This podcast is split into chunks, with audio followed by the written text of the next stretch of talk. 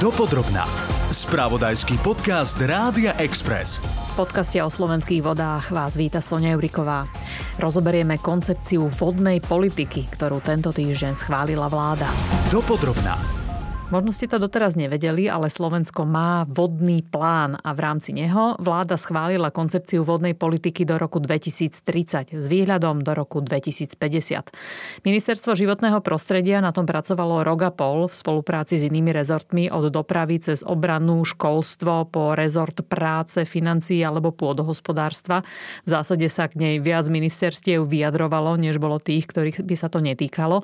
Na koncepcii vodnej politiky sa podielali vedci, výskumníci, farmári, starostovia, aktivisti aj zástupcovia priemyslu a energetiky. V pracovnej skupine, ktorá sa tým konkrétne zaoberala, bolo takmer 60 ľudí, ale podľa Martiny Pavlíkovej sa na tvorbe podielalo zhruba 250 ľudí. Zámerne zdôrazňujem slovo tvorby, čiže nebolo to, že by to vytvorilo niekoľko mm, expertov a potom sa pripomienkovalo hotové e, dokumenty. Tí ľudia vlastne vytvárali analýzu problémov, opatrenia, priorizovali ich, potom vlastne diskutovali o tom, že kto za to bude zodpovedný. Boli tam samozrejme aj zástupcovia samozpráv, Únie miest Slovenska aj z MOSu. Mali sme tam viacero veľmi aktívnych ľudí, ktorí pôsobia priamo v samozprávach na tých nižších pozíciách. Práve mnohé z tých problémov, ktoré dodnes neboli riešené napríklad so zrážkovou vodou alebo spevňovaním povrchov v mestách, nám priniesli na stôl práve zastupcovia samozpráv a musím povedať, že nesmierne potešujúce bolo, že nielen ako problém, ale aj ako riešenie. Tam sme potom identifikovali napríklad e, chýbajúce normy na zrážkovú vodu, čiže toto bolo nesmierne cenné a tá e, koncepcia by mala byť práve písaná jazykom, ktoré by samozprávy mali rozumieť. My máme na Slovensku ešte e, dokument, ktorý sa volá Vodný plán, ktorý vychádza vlastne zo smernice Európskej o vodách a obsahuje opatrenia na zlepšenie stavu vôd. A tento vodný plán má tisícky strán a práve tam sme od samozpráv počúvali, že, že mu nerozumejú, že nevedia, čo majú robiť. Tieto opatrenia sú uchopiteľnejšie a tým, že teda sa samozprávy zúčastňujú na formulovaní, tak veríme, že, že budú vlastne prispievať k tomu, že aby potom sa aj zhmotnili v tom priestore fyzickom, ktoré ľudia využívajú. Doplním, že Martina Pavlíková bola v tom čase jednou z koordinátoriek koncepcie vodnej politiky. V súčasnosti už nepracuje vo verejnej správe na ministerstve, ale na strane mimo vládok vo Svetovom fonde pre ochranu prírody. To sú tí, ktorí často bijú na poplach preto, ako sa správame k nášmu prostrediu. Ale podielajú sa aj na aktivizácii mnohých zaujímavých projektov tzv. oslobodenia vodných tokov, ale o tom až o chvíľu. Najprv si prelistujme samotný dokument koncepcie našej štátnej vodnej politiky. Je to materiál hrubý ako román, tak skúsme ho premeniť do človečiny. Na čo nám to vlastne je? Je to záväzný dokument schválený uznesením vlády, nariaduje iným ministerstvám, napríklad samozprávam, ďalším organizáciám, aby prepracovali svoje strategické dokumenty, aby boli v súlade s touto stratégiou vodnej politiky. Čiže napríklad napríklad polnohospodári musia prepracovať e, svoje dokumenty. Prakticky to napríklad znamená to, že dnes zrážkovú vodu veľká väčšina našej populácie púšťa do kanalizácie. V kanalizácii potom zaplaví čističku odpadových vôd a vyplaví, ako napríklad nedávno malý Dunaj a boli tam vlastne veľké úhyny rýb. Po novom by následne sa mala aktualizovať legislatíva, územné plány obci a zrážková voda by nemala ísť do kanalizácií, ale mala by sa využívať v mestách a v obciach. Tento dokument nie je priamo vykonateľný v mnohých častiach, nadvezuje na neho množstvo zmien, preto má aj čas, ktorá sa nazýva harmonogram, ktorá má presné roky, kedy sa čo udeje, kto je za to zodpovedný a z čoho sa to bude financovať. Koncepcia vodnej politiky má 10 oblastí záujmu, napríklad ako sa polepšiť v zadržiavaní vody v krajine, tak aby poľnohospodári aj zvieratá netrpeli vyčerpávajúcimi suchami. Ako správne zasnežovať, tak aby to bolo udržateľné nielen pre developerov, ktorí by bažili po rýchlej návratnosti svojich peňazí, ako nepúšťať dažďovú vodu dolu kanálom, či ako dostať pitnú vodu tam, kde v 21. storočí stále nie je a ľuďom veľmi chýba. Treba si uvedomiť, že v životnom prostredí a vo vode nič nie je nemenné, čiže aj v pitnej vode pribúdajú nám ľudia, ťahujú sa nám do miest, Zostávajú nám vlastne napríklad e, oblasti e, s roztrušeným osídlením, kde žijú chudobné komunity, kde nikdy vodovod nebude, pretože by to stalo strašné množstvo peňazí.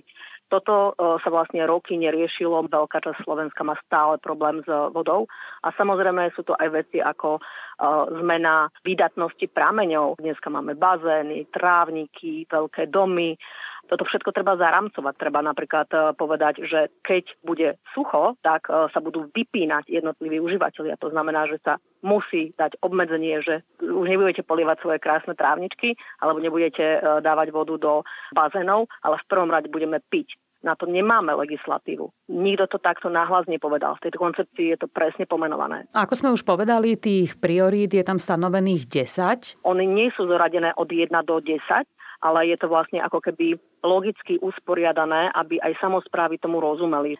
Je to niečo podobné, ako keď máme mesto a rozdelíme si obsahovo napríklad na dopravu, bývanie, školy, zdravotníctvo a nesmieme prioritizovať, že a tak nebudeme sa venovať zdravotníctvu a budeme sa venovať cestám. Musíme sa venovať všetkým týmto oblastiam, pretože na seba nadvezujú a sú prepojené. Členom pracovnej skupiny bol za akademickú obec aj geochemik Pavol Siman, ktorý je zástupcom podpredsedu Slovenskej akadémie vied. Pavol Siman a jeho kolegovia predchádzajúcich ministrov životného prostredia viackrát upozorňovali na to, že starostlivosť o naše vody nie je dobrá a najmä, že je roztrúsená a bez nejakej jasnej vízie. Dobrá správa je, že do práve schválenej koncepcie vodnej politiky Pavol Siman vkladá veľké nádeje. Ja osobne som veľmi rád, že z toho nášho programu, ktorý vtedy bol pomerne tvrdo odmietnutý zo strany ministerstva životného prostredia, strašne veľa našich myšlienok sa pretavilo do tejto vodnej politiky, ktorú akurát pred chvíľou som si to stiahol z vládneho rokovania. Je tam akceptovaná väčšina našich pripomienok, myšlienok. Prečo predchádzajúci minister životného prostredia, alebo teda neboli, nebol asi jeden, ale viacerí opakovane odmietali tie návrhy? to je veľmi, veľmi ťažko povedať. Nerad by som sa vyjadroval do nejakých politických záležitostí ale z toho pragmatického hľadiska e, v súčasnosti nás ako vedcov a tie názory sú viacej vypočuté. Čo sú také tie najdôležitejšie miesta, na ktoré by sme sa mali sústrediť? Doteraz sme vlastne len, len veľmi stroho kopírovali smernice Európskej únie. Bolo to celé otrhnuté od krajiny, pôdy. My potrebujeme urobiť vodozádržné opatrenia v krajine. My potrebujeme zmeniť e, polnohospodárske využívanie aj čo sa týka návrhu návratu k prírodzenosti vodných tokov. Lebo Slovensko patrí medzi najbohatšie krajiny sveta, čo sa týka prístupu obyvateľstva k vode a k vodným, vodným zdrojom. Už to OECD niekoľkokrát zdôrazňovalo ale my sa k tomu možno správame dosť macožsky. Čo by to teda v praxi znamenalo konkrétne? Ako máme sa inak o tú vodu starať? Musíme sa pripraviť na väčšie obdobie sucha, prívalové dažde a tak ďalej. A to je vlastne, tá krajina musí byť úplne inakšie ovospodarovaná ako je doteraz. Chrániť si zásoby podzemných vod, napríklad pozerať sa na to aj pri urbanizácii územia. To isté tvrdí aj Dana Talmajnerová zo sekcie vody na Ministerstve životného prostredia. Veľmi sa to týka vlastne, ako sa spravujú mesta a obce, kde vlastne voda by mala byť súčasťou týchto sídiel, aby sa aj zatraktívnil verejný priestor pre tých obyvateľov. Doterajší koncept bol, že voda spadne v daždi, v snehu a rýchlo sa odvedie preč. Teraz už je doba iná, potrebujeme potrebujeme tú vodu zadržať a predtým, ako spadne, ju využiť. Že zrážková voda nie je odpadová voda, ktorá potečie preč do Čierneho mora, ale že ju vieme efektívne využiť pre komfort obyvateľov miest. A aj Dana Talmajnerová má dobrú správu, že hoci koncepcia vodnej politiky je takým rámcovým dokumentom, obsahuje aj časť plánovania a má aj harmonogram veľmi konkrétnych úloh. Ak sa pýtame na okamžité činnosti, my sme e, tým, že bola koncepcia schválená 1. júna, my už sme začali na niektorých krokoch pracovať už počas prípravy. Týka sa to napríklad, akým spôsobom chceme spraviť metodiku pre pre vodozádržné opatrenia, alebo akým spôsobom chceme revitalizovať toky, pretože tam nás už tlačia aj záväzky z Európskej únie. Čiže budú nás čakať aj nejaké novely zákonov? Ten najzákladnejší zákon, ktorý sa týka vodného hospodárstva, je vodný zákon a skupina odborníkov identifikovali veľmi presné paragrafy vodného zákona, ktoré budú potrebovať zmenu alebo novelizáciu. Potom sú to aj zákony alebo vykonávacie predpisy, ktoré sa napríklad týkajú pitnej vody, alebo je to číslenie odpadových vôd, dajme tomu pre menšie obce, kde vlastne to nemáme veľmi dobre pokryté zatiaľ vody v chránených vodohospodárskych oblastiach, tzv. Lex Žitný ostrov.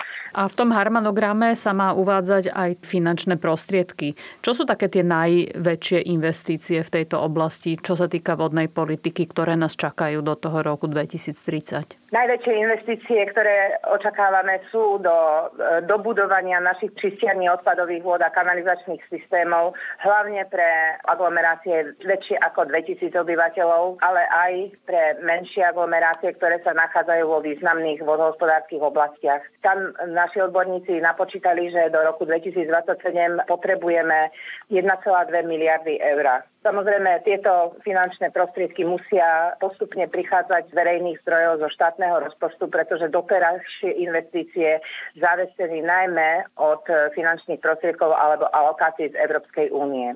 Druhou veľkou oblasťou je protipovodňová ochrana. Keď je reč o protipovodňovej ochrane, nedá mi nespomenúť nedávnu dohodu medzi Rakúskym a našim ministerstvom životného prostredia o revitalizácii, alebo ak chcete o oslobodení jedného z najvýznamnejších tokov strednej Európy rieky Moravy. Minulý týždeň sa rakúske a slovenské ministerstva životného prostredia dohodli na tom, že začnú spolupracovať v jej revitalizácii. Pripomeniem, že Morava bola v 50. rokoch minulého storočia výrazne napriamená. Prišla tak nielen zhruba o 20 km svojich kriviek, ale odrezali jej aj 23 meandrov. Na slovenskej aj na rakúskej strane. Martina Pavlíková tvrdí, že to nielen zmenšilo záplavové územia aj biodiverzitu, ale čo je dôležité, tento tento vyrovnaný silný prúd vyrýva do krajiny čoraz hlbšiu brázdu, ako taká pílka. A to nie je dobré ani pre ľudí. Nie je to naozaj len kvôli biodiverzite, kvôli nejakým rybičkám alebo kvôli nejakému hmyzu, je to kvôli nám ľuďom, pretože tú vodu potrebujeme v krajine zadržať, aby sme vylepšili jej stav, aby sme zlepšili jej stabilitu a boli tu nejaké zásahy, ktoré sa z dlhodobého hľadiska ukázali, že neboli až také priaznivé, respektíve tie negatíva tých zásahov sú oveľa väčšie, ako sme predpokladali. S tým sú súvisí napríklad hladina podzemnej vody, samočistiaca schopnosť vody. Ja som si všimla e, taký zaujímavý detail a, a v slovníku, e, ktorý používate, zvlášť Svetový fond na ochranu prírody, že nehovoríte o revitalizácii, ale hovoríte o oslobodzovaní riek. Celkom sa mi to páčilo. Nie som si mhm. istá, či všetci ľudia na Slovensku, aj tí, ktorí každý rok, alebo takmer každý rok trpia povodňami, by sa im ten termín páčil, že mhm. rieky treba oslobodiť?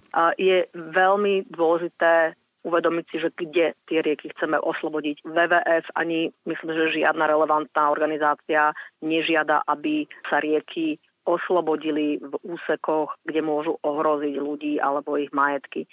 Priestor treba dať riekam tam, kde je to bezpečné, to znamená väčšinou mimo miest a obcí v extravilánoch. Tie hrádze sú odsadené od rieky niekoľko desiatok až 100 metrov a tam vnútri v, tých, v tej hrádzi, kde ľudia nežijú, kde tá voda aj keď sa vybreží, tak nič neohrozí, tak vlastne tam sa potom vytvárajú meandre, kúkati sa tá rieka, predlžuje sa jej, jej tok. Je to neuveriteľne dôležité pre nás, pre ľudí, kvôli tomu, že tie zregulované, vyrovnané rieky prirodzene tú energiu, ktorú kedysi prenášali do bokov, že sa hýbali, tak oni ju vlastne prenášajú do dna, do spodu a stále sa viacej a viacej zahryzávajú do krajiny a vlastne klesajú oproti krajine. Zdanlivo bežná vec, ktorú my z našich riek poznáme, spôsobuje, že vlastne rieka klesá a s ňou klesá hladina podzemných vod v našich studniach. Obce, ktoré kedysi mali problém, že mali veľa vody, tak dnes uh, majú suché studne, pretože rieka je aj o 2 a 3 metre nižšie, ako bola prirodzene. A to je práve dôsledok, veľakrát dôsledok regulácií napriamenia vodného toku. Bude takýto podobný projekt sa robiť potom niekde aj inde na Slovensku? Budeme naďalej usmerňovať aj tú našu divokú rieku Belu, alebo ju necháme žiť tým svojim slobodným životom? Práve koncepcia vodnej politiky prináša princíp, že takéto revitalizácie by sa mali diať na viacerých riekach na Slovensku, napríklad rieka Bela, tak tam dokonca sa uvažuje aj s tým, že časti, ktoré vlastne bránia by meandrovaniu tej rieky, tak by sa mali zrevitalizovať, že by sa mali odstrániť nejaké bariéry, nielen spriechodniť. Je to vlastne vec, ktorá nás dlhodobo trápi, že vlastne tie bariéry, ktoré sú vo vodných tokoch, napríklad malé vodné elektrárne, ale aj rôzne nepoužívané hate, ktoré kedy si sme mali treba kvôli odberom vody na závlahy, ale 10 ročia sa nepoužívajú, spôsobujú, že tá migrácia vlastne je zastavená a tieto bariéry sa buď dajú spriechodniť, to znamená za pomerne drahé peniaze vybudovať nejaký rýbovod, ktorý ale nemusí byť účinný na všetky druhy rýb a jedince ako také, ale účinnejšie odstraňovanie bariér. Čiže v prípade Belej uh, veríme, že, že sa dostaneme aj k nielen nejakému rozvoľneniu, oslobodeniu rieky, ale aj k takýmto nejakým veciam. V súčasnej dobe, keď hovoríme aj o slobode ľudskej a veľa o tom diskutujeme aj v súvislosti s vojnou na Ukrajine, Oproti našim susedom sú slovenské rieky slobodné, pani Pavlíková? Stále sú úseky riek na Slovensku, ktoré sú slobodné, ktoré sú živé a tých úsekov je ale stále menej a menej. Na druhej strane vidíme aj pomerne veľkú zmenu v myslení aj samozpráv, aj vodohospodárov, aj ekológov, ktorí vidia, že to naozaj nie je len o nejakých žabkách, rybkách a, a, stromčekoch, ale je to o tom, že to potrebujeme my ľudia. Vieme napríklad o projekte mesta Trnava, ktoré sa ako samozpráva chystá tiež revitalizovať nejaké drobné vodné toky na svojom území. Vieme o polnohospodároch, ktorí sa snažia zapojiť do tejto témy. Návrat riek do pôvodných meandrov však podľa Pavla Simana zo Slovenskej akadémie vied prakticky nie je také jednoduché, ako to na papieri vyzerá. To naráža na to, že my máme veľmi rozdrobené pozemky, nemá to jedného vlastníka, aj čo sa týka štátu, aj čo sa týka obyvateľstva. Tá vodná politika je dobrý základ. Uvidíme, ako sa bude naplňať. A veríte tomu, že sa teda pustíme do tej práce a vyhrnieme si rukavy, alebo to zasa bude? Lebo ja mám pocit, že u nás sa tak často stáva, že z Bruselu príde nejaký povel, slovenský papier veľa toho znesie, na papieri často to u nás dobre vyzerá, ale tá prax nejako sa nám nevždy darí. Máte nádej, že teraz to bude inak? Budeme musieť naozaj spoločnými silami, čo sa týka monitoringu všetkých týchto záležitostí. Áno, SHMU robí monitoring, VUVH, robia to aj vysoké školy, akadémia vied, ale nikto to doteraz nesnažil sa prepojiť. A to je ten problém, lebo jedine tieto exaktné údaje nám môžu hovoriť, ako máme ďalej postupovať. Ako si na tom teda stojíme v otázke stavu našich vôd v porovnaní s našimi susedmi? Takou porovnávacou bázou by mohla byť smernica o vodách, ktorá určuje, koľko vôd má nejaká krajina v tzv. dobrom stave.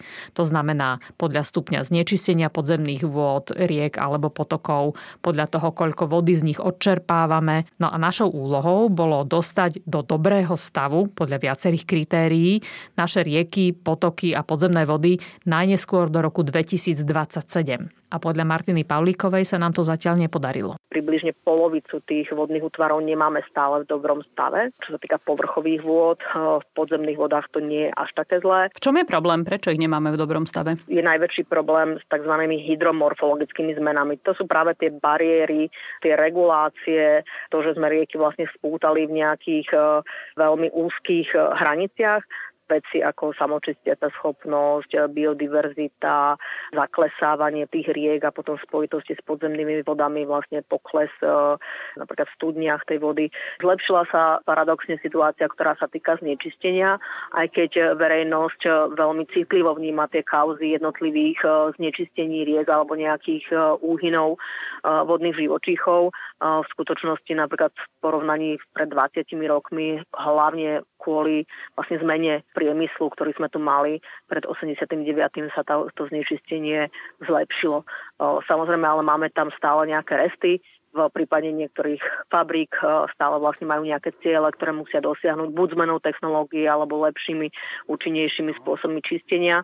No a potom sú tu uh, také tie medializované a veľmi viditeľné a niekedy uh, až by som povedala tragické prípady, kedy dôjde k nejakej havárii alebo k nejakému neočakávanému stavu, ako napríklad na rieke Slana v súčasnosti. Všetkým osloveným som dala rovnakú otázku. Keď hovoríme o vodnej politike, v čom vidíte našu prednosť a čo je naopak našou slabinou?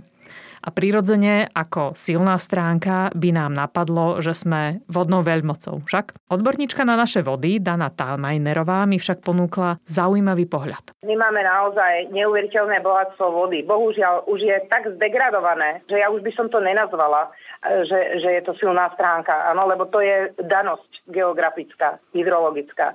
To, že máme silnú stránku, naozaj môžeme sa spolahnúť len na veľmi dobrých e, odborníkov, či už je to na výskumných pracoviskách, ale aj na špecializovaných e, inštitúciách ako Slovenský hydrometeorologický ústav. Na tom by sme mali budovať. Sú aj veľmi uznávaní, či už to vidie to aj na konferenciách alebo na e, účasti na medzinárodných projektoch.